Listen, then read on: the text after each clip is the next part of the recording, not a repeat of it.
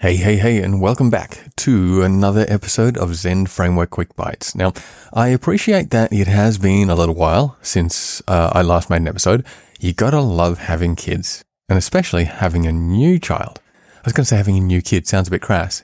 Um, but anyway, yes, a little bit off topic, but I am a father once again, and so that has kept me a little bit distracted away from uh, the the regularly scheduled program at the regularly scheduled interval. However, now that things have settled down a bit, I'm doing my best to get back the momentum and get back into the energy and the flow and all that kind of stuff. So today I want to ha- give a quick coverage of the two recent posts, those being how to generate class factories the easy way with Factory Creator and how to generate dependency configurations easily with Config Dumper.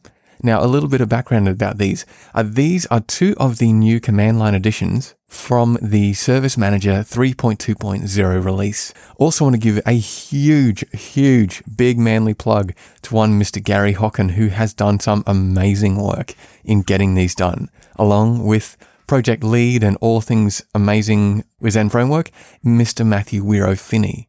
So thank you very much to those two for, for doing the work on something that I should have gotten in and tried to help out with some time ago. Now, in short, what these do, or these, I'm, I'm not going to talk about them. They check out the post for more details. Oh, and both include video.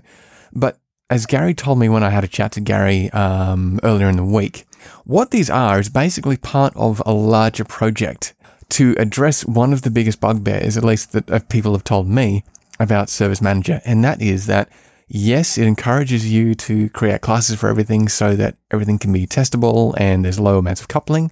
However, bringing all that together can be quite a pain in the proverbial area.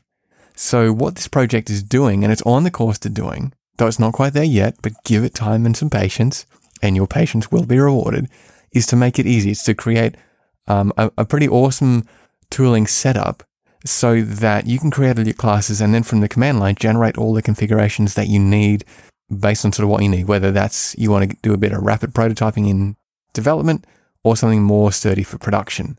So anyway, that's my sort of quick wrap up for the moment. It's a bit of a quick intro. I'll try and see if I can get some time to create some specific episodes for each of those. But with that said, check out masterzendframework.com forward slash blog hyphen archive and the latest two posts where you will learn more about these two awesome tools. They are excellent. I've been using them. I've been really enjoying them. There's limitations, but give it time and all that'll go away.